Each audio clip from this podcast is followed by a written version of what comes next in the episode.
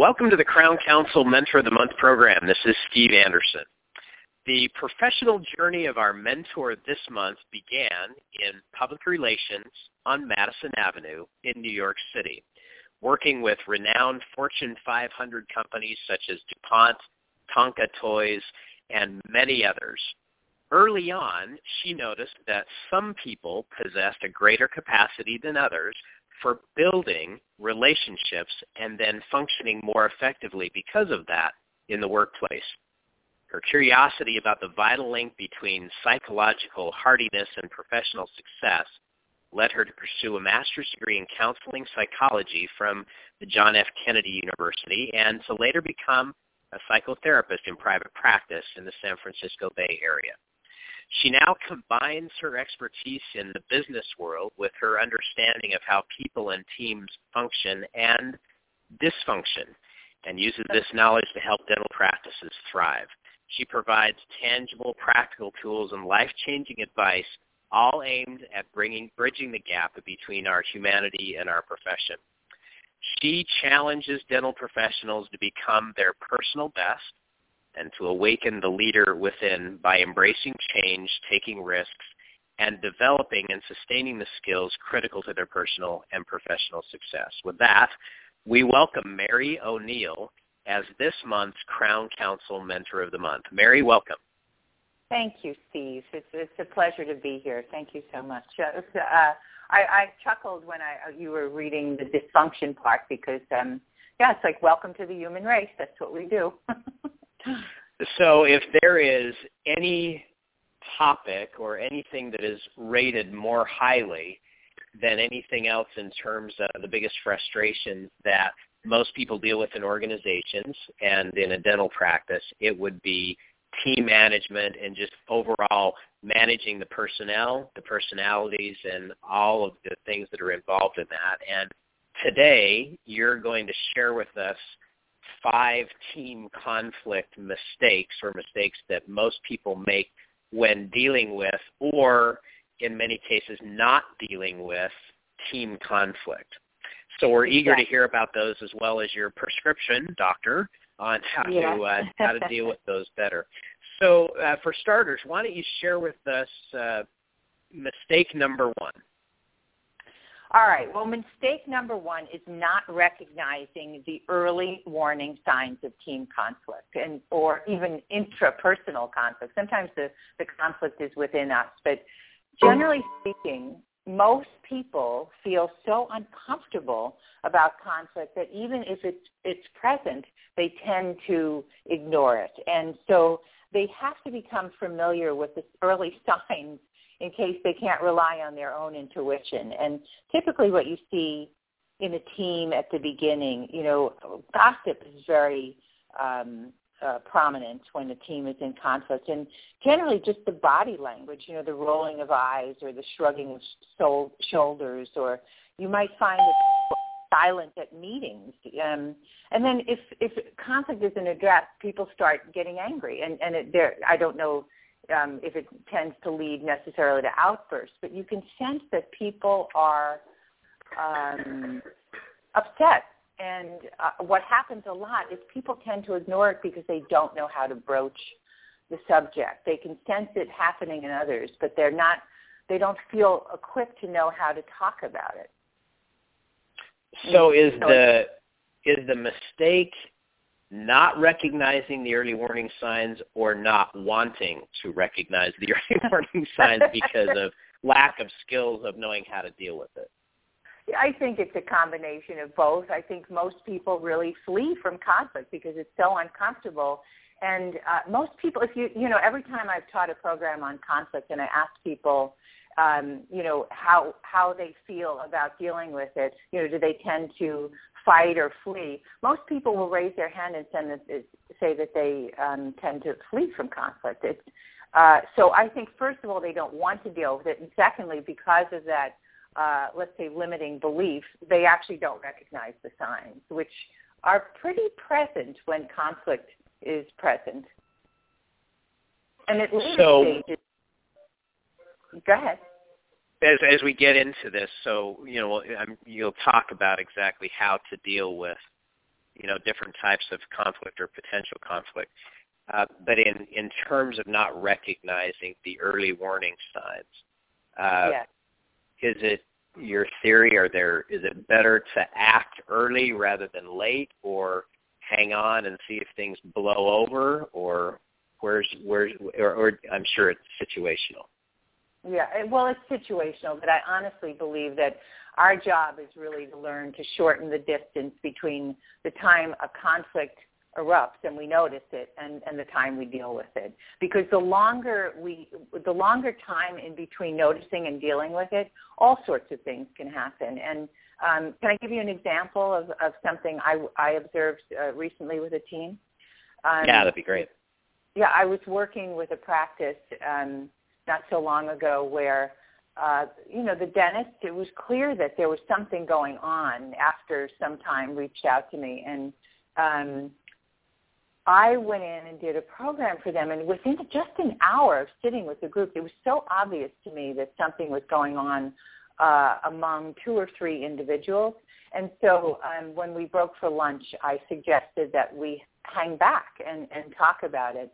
And this, the three of these, well, two people in particular, had gotten so upset over something four years before and did not know how to deal with it that they actually hadn't talked to each other in four years. And this this dentist, this doctor, actually was aware that there was a problem, but he didn't know that four years ago his team members had actually stopped talking to each other.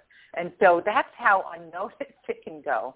And yet it was clearly affecting um, especially the, the you know the back office. The, it was, these were two clinicians, so um, they were not talking to each other, and at one point had been best friends. So that just gives you an idea of what can happen, you know, when when you don't you don't address it. And this individual uh, felt he admitted to feeling so um, ill-equipped and uncomfortable when it came to dealing with conflict that he actually he said his modus operandi was to avoid it until he really he couldn't do he couldn't avoid it any longer. It was beginning to affect the the spirit and the energy of the team, and I'm sure that spills over into the patients. I think patients were becoming aware of the the tension. So maybe you could summarize for us maybe some some early warning signs uh, for those of us that may not be as in tune to these things as you are. but but maybe some early warning signs that there's a storm on the horizon that would be good to at least look for or be aware of? Well, I work behaviorally, so I look for behavioral signs. You know, I yep. it, it's not uncommon to hear somebody say that somebody came up front and just you know uh, threw a chart down quickly or abruptly, or um, someone speaks harshly in a really harsh tone of voice. Um, you know, I've had people tell me that. Uh, you know, people will bark orders at one another. And you know at that point, I mean, unless that's someone's personality and they typically behave like that, these are signs that something, somebody's upset about something and just uh, is kind of clueless in knowing how to talk about it. So I would say behaviorally, you look at the tone of voice that people are using with one another. You look at the words people are starting to use, uh, and um, and the body language. Um, these these things are you know the rolling of eyes and the shrugging of sh- shoulders as I said before are um, signs. But then you know when things become a little bit more um, escalated you know you can see teams divided. And that's when the gossiping I think that's really when the gossiping occurs. And um, or people going out to lunch sometimes and leaving others behind. And um, you you just started notice noticing behavioral patterns and you know, the best advice that I can give is that you know, first of all, when we're in conflict, um, it's because a need of ours has gone unmet. We we all experience conflict because our needs don't get met. And what happens for most people is we get so emotionally triggered by not having our needs met that we, we go more, we get emotionally hijacked often. And we forget that if we could just back up and recognize that there's a need that we need to identify that's gone unmet and find some intelligent way of speaking about it, that's the only way that we're going to really resolve the issue that's at hand.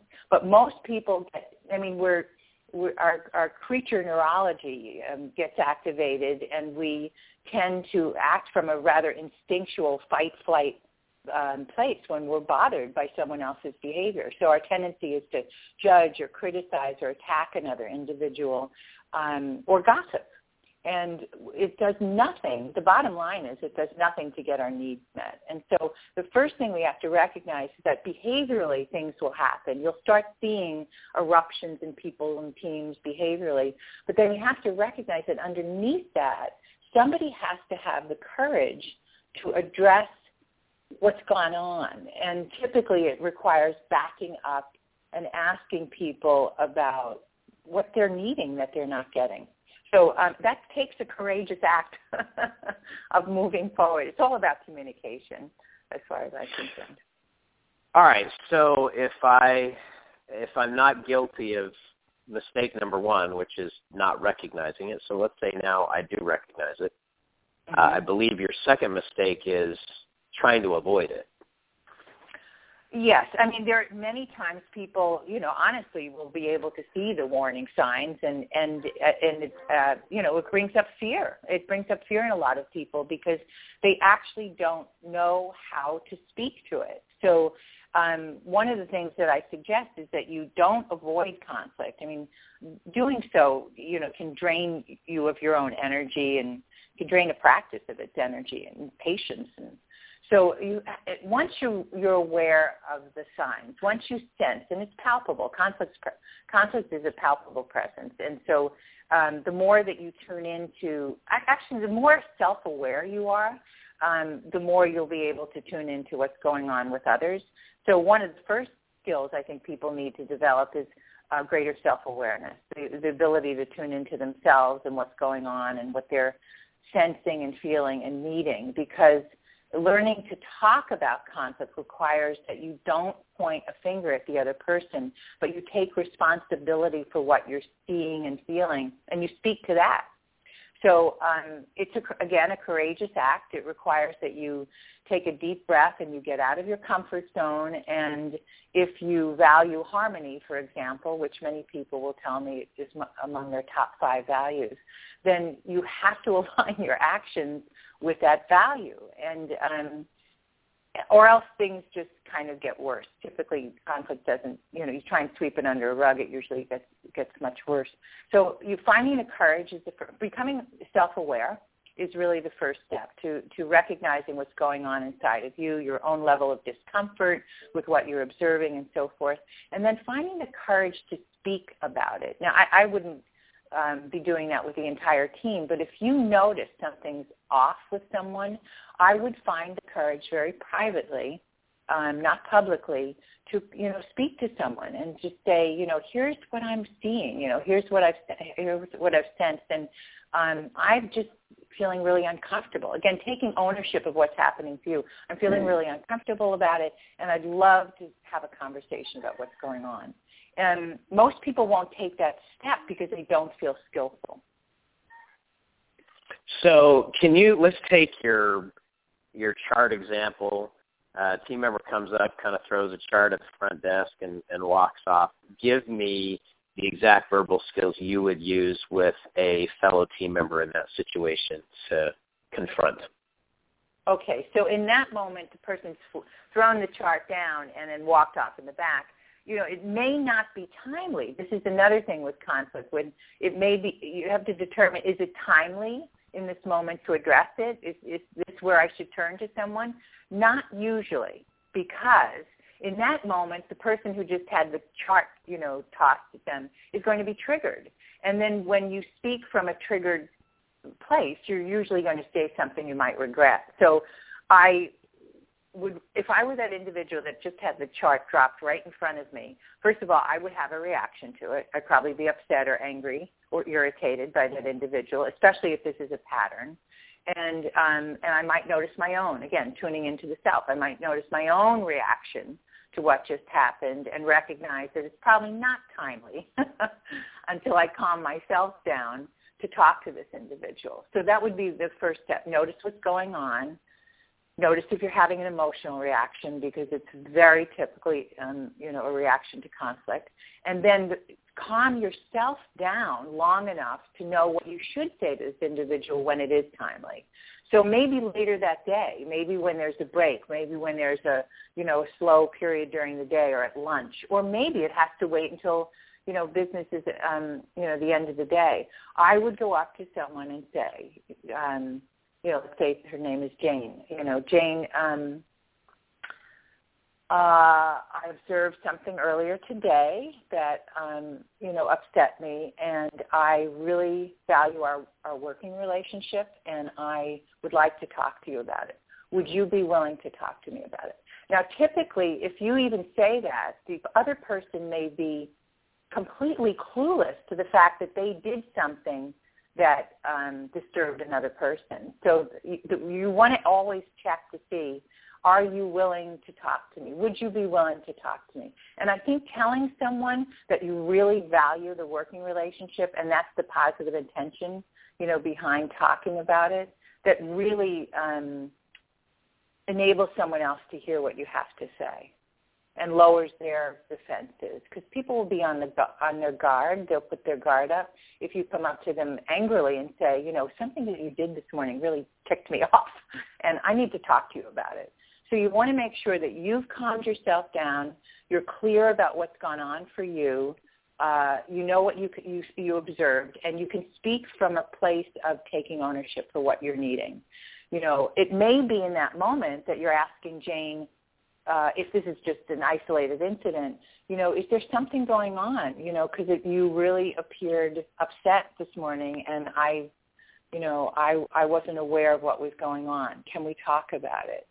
um, or if this is a pattern, a repeated pattern, then you have to, you know, step up and say something different at that point. If you haven't said anything yet, um, in that case, I might suggest that you say, you know, Jane, I've been reluctant to speak about something because, quite frankly, I haven't known how to address this. And yet, what I'm aware of is that um, I have observed more than once, I would even say frequently, um, that when you come up to the front, you appear to be irritated. And, you know, today, again, you, um, you know, put the file down on the counter, just kind of th- tossed it, and don't know if you're aware of that.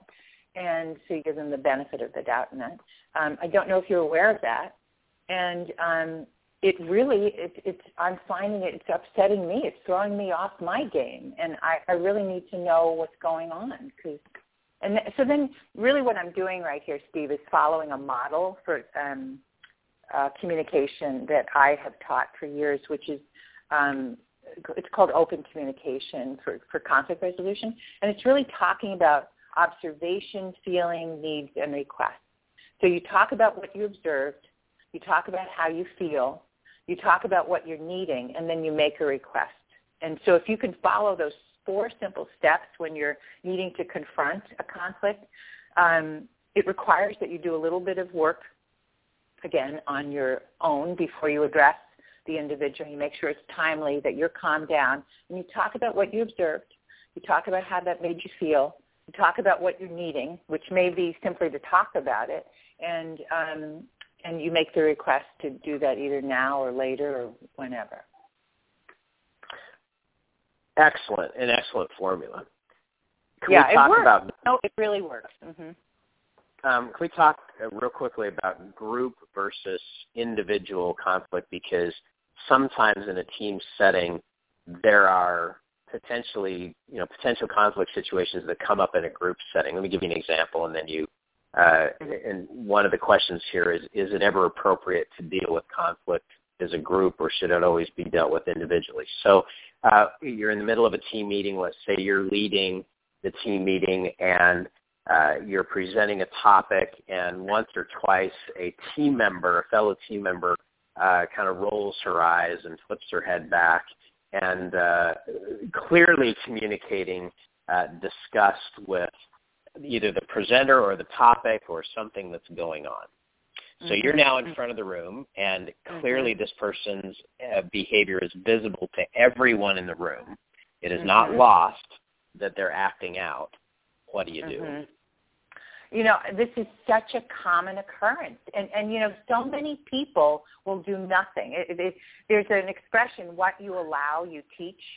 You know, what you allow, you teach. So if you don't allow this, if you don't do something, this individual will continue to behave that way. And this is, I hear this so often. Um, there's usually one person on a team that has this kind of behavior. Um, I wouldn't say it's necessarily bully-like, but it, it can feel like they're spoiling um, the entire meeting because of their behavior because everybody's aware of the body language. It's typically pretty overt.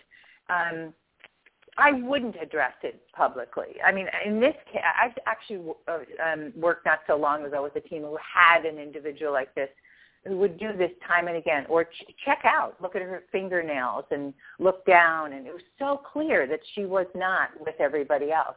Um, addressing that individual in front of everybody wouldn't be appropriate.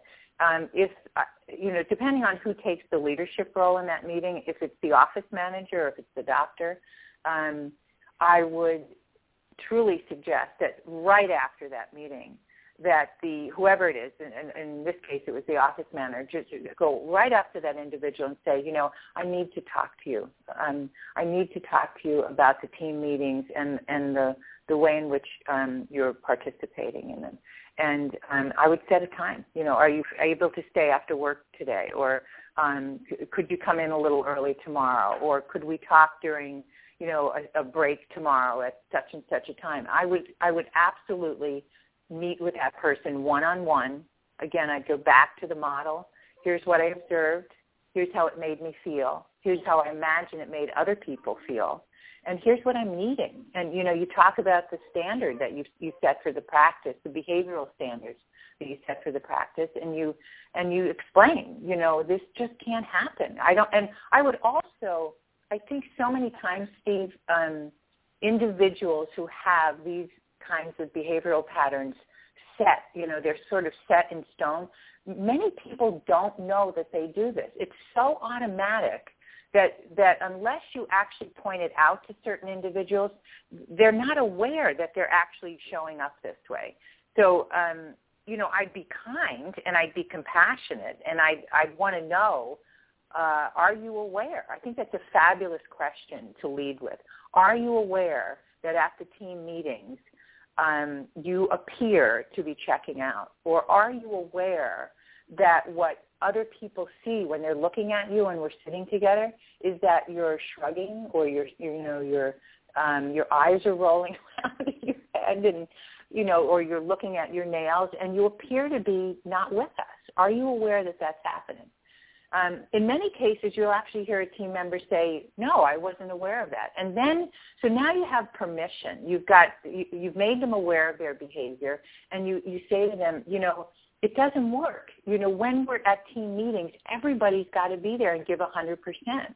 And so I'm, with your permission, I'm going to point it out to you if you do it again, and I'm going to point it out right after because we can't have that. Um, that's not what we do. On we're, we show up here 100%, and so yeah, I get excited. Okay, so in, in that situation now, that behavior was observed by the entire team. You handle it individually. Yes. Is there any cleanup that needs to be done with the rest of the team? It depends. I mean, if this has been a pattern or if it was really disturbing, um, you know, I might ask that uh, that person to talk uh, to the team. Um, if it's an isolated incident, I don't think it's necessary as long as the person changes their behavior.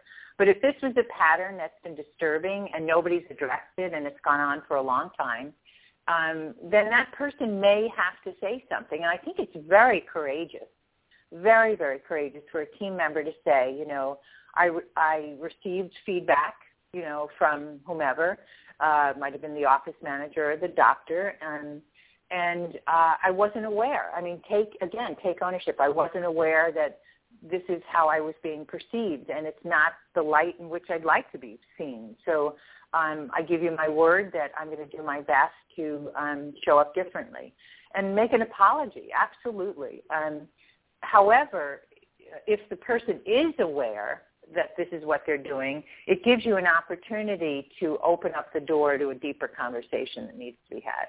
I mean, if they're aware that they're behaving like this and showing up, then clearly they've probably given up on something. Maybe they seem, think that team meetings are unproductive and um, they're bothered by the fact that things haven't changed because that's a common complaint among team, dental teams that um, the team meetings are very unproductive and um, somebody may have just given up that they're just never going to change. So rather than participate, they check out.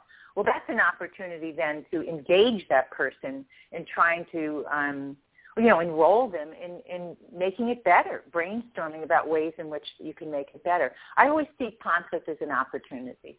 You know, it's an opportunity. I forget, there's a great quote by Kenneth Keyes about, um, you know, it's only, conflict really just shows us what's not working essentially, and it gives us an opportunity to make things right. Excellent. We'll come back to some other group type situations in just a minute.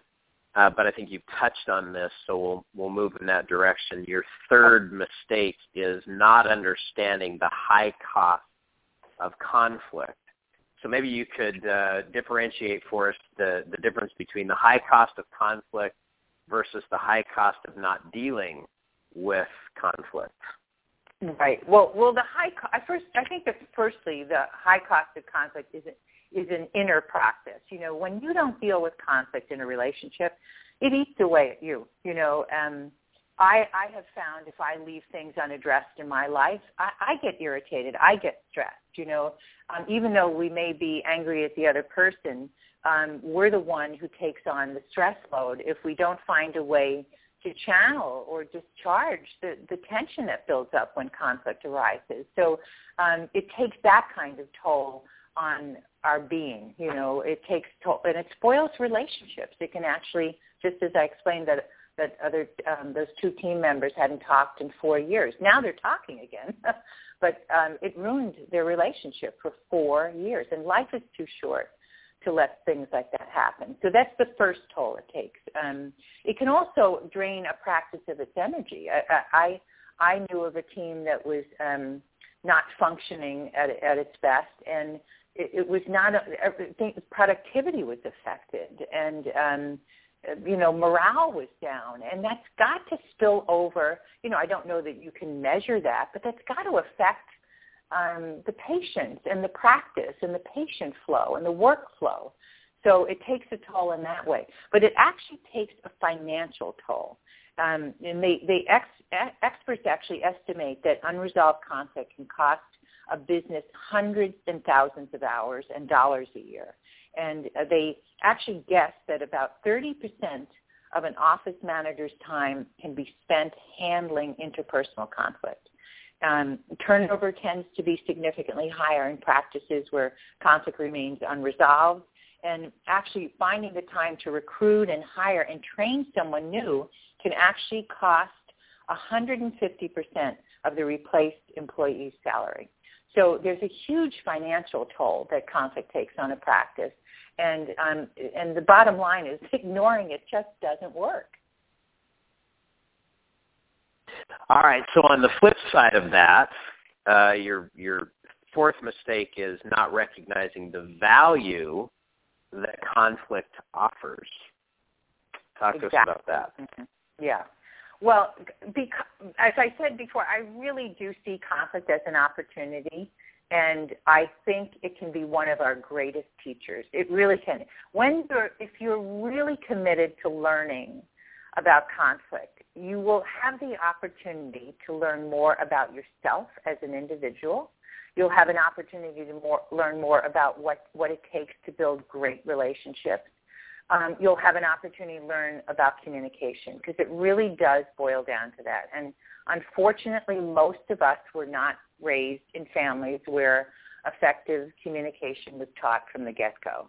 Um, that's another question I've asked, you know, audiences, uh, anywhere from 100 to 500 people. I'll say how many, you know, how many people in here were um, taught effective communication skills in the time you were young. And, you know, occasionally I see, you know, a few hands go up, but it, for the most part, we were not, it wasn't modeled for us. So here we are as adults, and we're in we're working among um, a, a, practice which is very much like a family, um, dental family. Um, and so the same dynamics that you had playing out for you as a youngster, if you haven't found um, a way to address the, the, what's not working for you, um, the, the patterns that are not working for you, they're going to play out in um, at work, at, at your practice, in your position. Um, I don't care what position you play. If you haven't um, unlearned uh, patterns that aren't working and learned new ones, it's going to be an obstacle to your success. So um, the way I look at it is get excited about it. See it as an opportunity to grow and learn and create harmony and de-stress and actually take your team to a whole different level because, you know, happy um, a happy team, you know, is a happy dental home essentially, and and that feels good. So, the, so to see the value in harmony, to recognize that if you find the courage to speak to it, um, the likelihood is that you're going to create greater unity. Uh, you're going to, it'll lead to greater collaboration, greater teamwork, greater harmony, and um, you know, ultimately improved job satisfaction, and I would say just improved happiness overall. Because, and I can speak for myself. When I have let things go too long or tried to sweep them under the rug because I'm I'm feeling too uncomfortable about bringing something up, it always backfires on me. So um, I have to remind myself that you know everything's right on schedule. Take a deep breath. You know, remember what I'm feeling, what I'm needing, what my thoughts are, and um, find the courage to speak to it so that I can really grow my own competency. And you do. You be, the more you, the more frequently you practice conflict resolution skills, the more you learn to master it. And so you, your discomfort around it declines, and um, you know ultimately it can actually become second nature to learn how to move things through things pretty quickly. Myth number, or your final uh, mistake, excuse me, is no system for resolving conflict, and you already shared with us some some tools for that. And maybe you could address how you work with the entire team to give them a system for taking personal responsibility for resolving the conflict situations that might come up uh, how do you approach that in terms of the entire team? Well, first of all, if, if you're if I'm with an entire team at, this, at the same time, that's what you're suggesting, right? Everybody's there. Um, uh, the first thing you want to do is create a safe environment.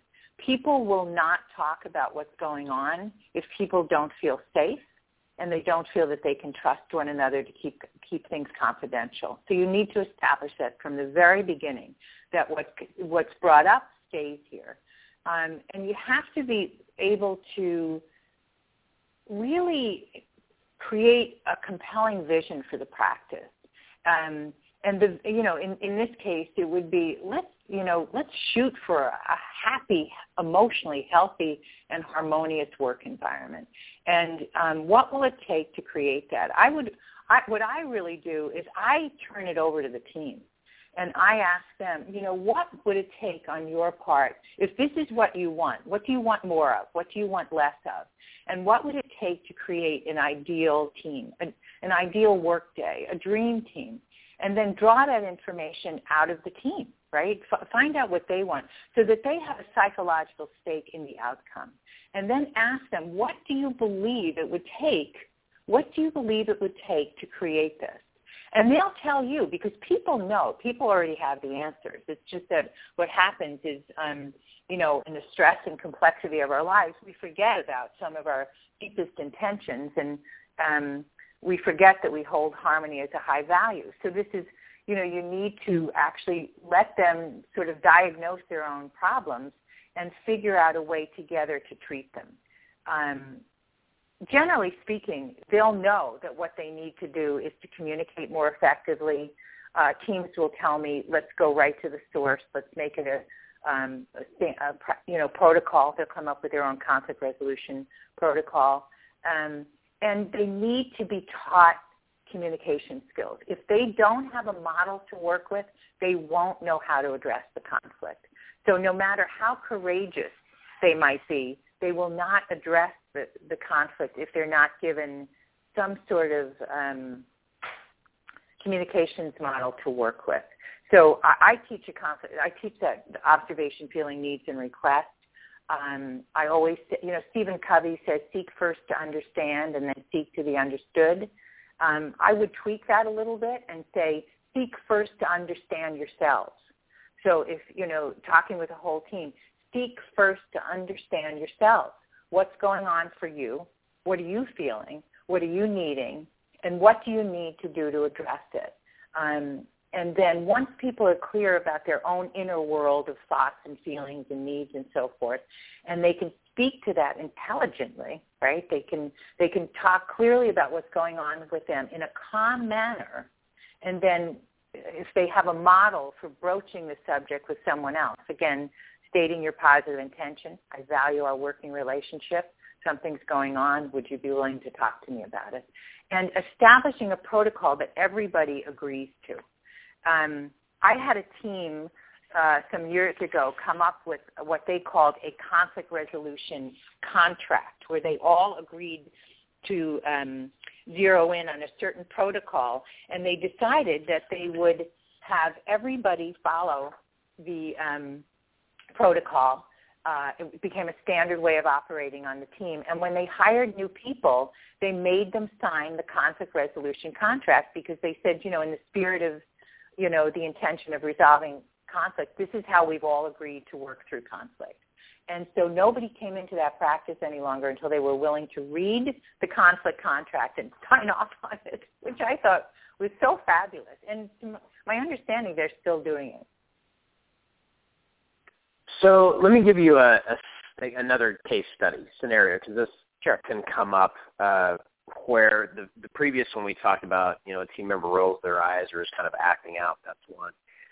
In a team setting, let's say you got another team meeting and you have a team member who is attacking whether it's somebody who's presenting or another person in the room, but clearly there is uh, conflict there. I mean, they they do something that kind of incites a very uncomfortable negative kind of an atmosphere.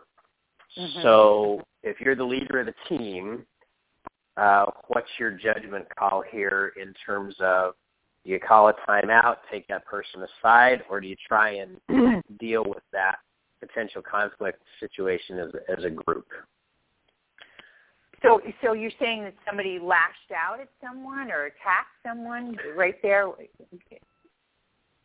Yeah. So let's say yeah. uh, let's say I'm leading the meeting and a, and a team member says that really is the craziest idea I've ever heard. We tried that five years ago. It was a failure. I can't even believe we're even talking about it. This is a waste of time. Okay, and everybody else is bothered by this uh, kind of outburst. Then you're saying too, right? You're noticing other um, people are bothered by it. Clearly, it, clearly, it's created a, a, a tension-filled environment. Okay, all right. Well, then I would acknowledge that. You know, I, I would acknowledge, first of all, I would say, you know, um, I, I go back to that model always, you know, so uh, I'm sensing, you know, I would take ownership of what I was feeling. Uh, so, uh, Jody, um, you know, I'm sensing that you're not happy with what we're talking about right here. And, um, you know, I have two options right now available to me. You and I could um, you know, step aside from the meeting and talk about what's going on, uh, or we could uh, put park this for a moment and continue on. Um, or I suppose a third option would be that we could talk about this as a team. Do you do you want to talk about what's going on for you right now? I wouldn't let somebody, you know, that they they often say the the one the person who's the least committed is is the strong actually is the strongest um, has the strongest influence on the the practice. And ooh, no, wait a minute, wait a minute, wait a minute. Say say that say that again. I want to make sure everybody caught that. Say that again.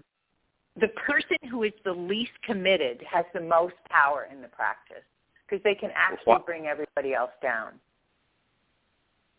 Interesting. It's really, and it, Okay. Yeah, it's, and I, I've read. I can't. I wish I could remember the name of the book that I. I think I read that in um, Teamwork is an individual skill, which is one of my most favorite books. Team, I've recommended that to many teams, and they've actually used it as a study guide. Teamwork as an individual skill. Yeah, the person who is the least committed has actually the most power because a lot of energy goes to that individual. And so you want to get that person on board. And again, not let them get away with that behavior. So I would step back. I would take, it takes courage though. It's really asking the leader of that meeting to take a deep breath and really get clear themselves, is this the right time right now to say this or do I need to address this afterwards? But if that person is disruptive and throwing everybody off their game, I would point it out. You know, here's what I'm sensing, Jody. Um, I'm a little uncomfortable about what I just heard you say. And um, I have a couple of options right now. You and I could step outside and address this or we could talk about it as a team, or you could, you know, share with us what's going on with you right now. I wouldn't let them get away with the behavior because they, they um, again, it goes back to that what you allow, you teach. You know, you give them the permission to carry on like that. Um, so yeah, I would call them on it.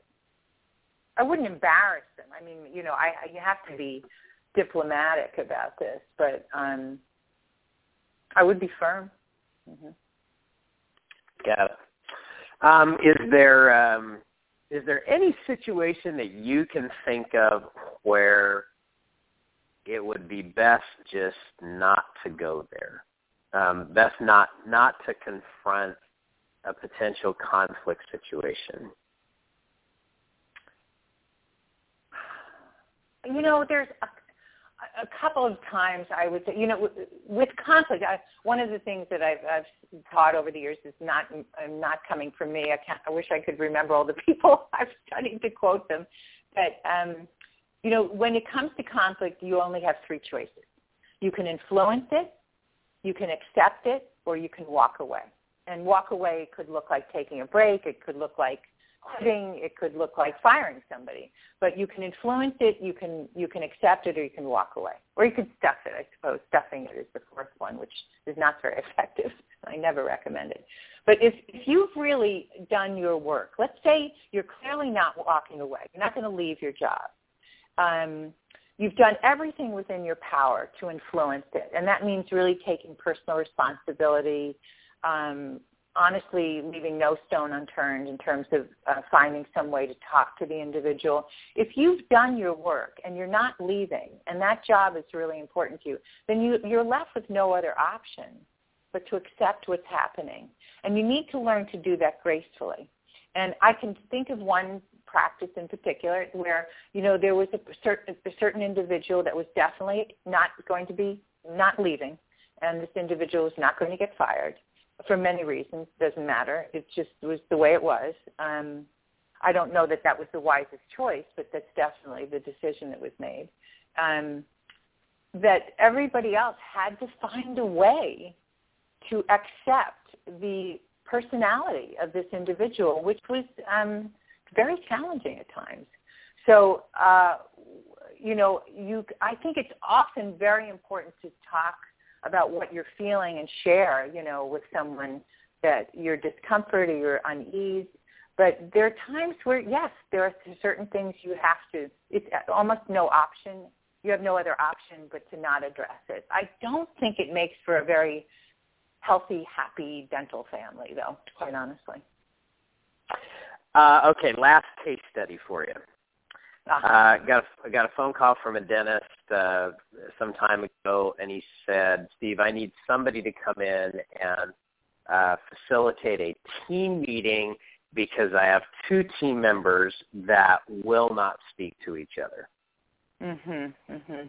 Mhm. And so his solution was, I'm going to bring the whole team together, and we're going to have a group resolution of a problem between two people on the team. Good idea or bad idea? Good idea. I think it's a good idea. I, this is when I shared with you about those two individuals who hadn't talked in four years. This is the same same situation. Um, he, the dentist knew something was going on, knew it was probably two or three individuals, and definitely wanted to do it with the whole group. Um, now, you know, thinking back, would it have been more effective for me to go in and talk with just the two individuals or the three? Possibly, but we actually didn't know who was involved. That was the interesting thing. So it took, it actually took a team meeting, you know, a team, an on-site, you know, a day, a day where we got together as a team. And, you know, because of my training as a, a, a therapist, I easily read people. I, I I'll say, uh, say it's a gift of mine. I, I, I'm able to sense what's going on that others may not see. And oftentimes just a, a fresh set of eyes that, you know, hasn't seen the practice or doesn't know everybody can sense these things. And I had to, within an hour or two, I could tell who the individuals were that were um, at odds. And it was so powerful actually to be able to ask their permission. And this is not something that was forced on them, but to ask their permission to talk with them. And of course, they had the option to say no, but I think they were greatly relieved that somebody was willing to address this. They didn't want to stay angry at each other. Who enjoys being angry? You know, when we're angry, the, expression, you know, um, you, you're angry at somebody else, but it's like we drink the poison. You know, they were relieved that somebody was able and willing to help them speak to their differences and resolve them, work through them. And the entire team, they they applauded them when they came back at lunch. You know, it's like yeah, what exactly. a relief! What a relief! So yes, the whole, by that point, the entire team is invested in this, and they want the relationship to improve. So I do think it's a good idea. I think it's a great idea to involve the whole team. Uh, Mary, thank you for your wisdom today and great suggestions, including verbal skills and systems for dealing with conflict. You've had a lot of experience in dealing with this and giving people the tools to do it. So we appreciate your insight and your wisdom today for being our Crown Council Mentor of the Month. Thank you very much. Thank you, Steve. It was a real pleasure to be with you.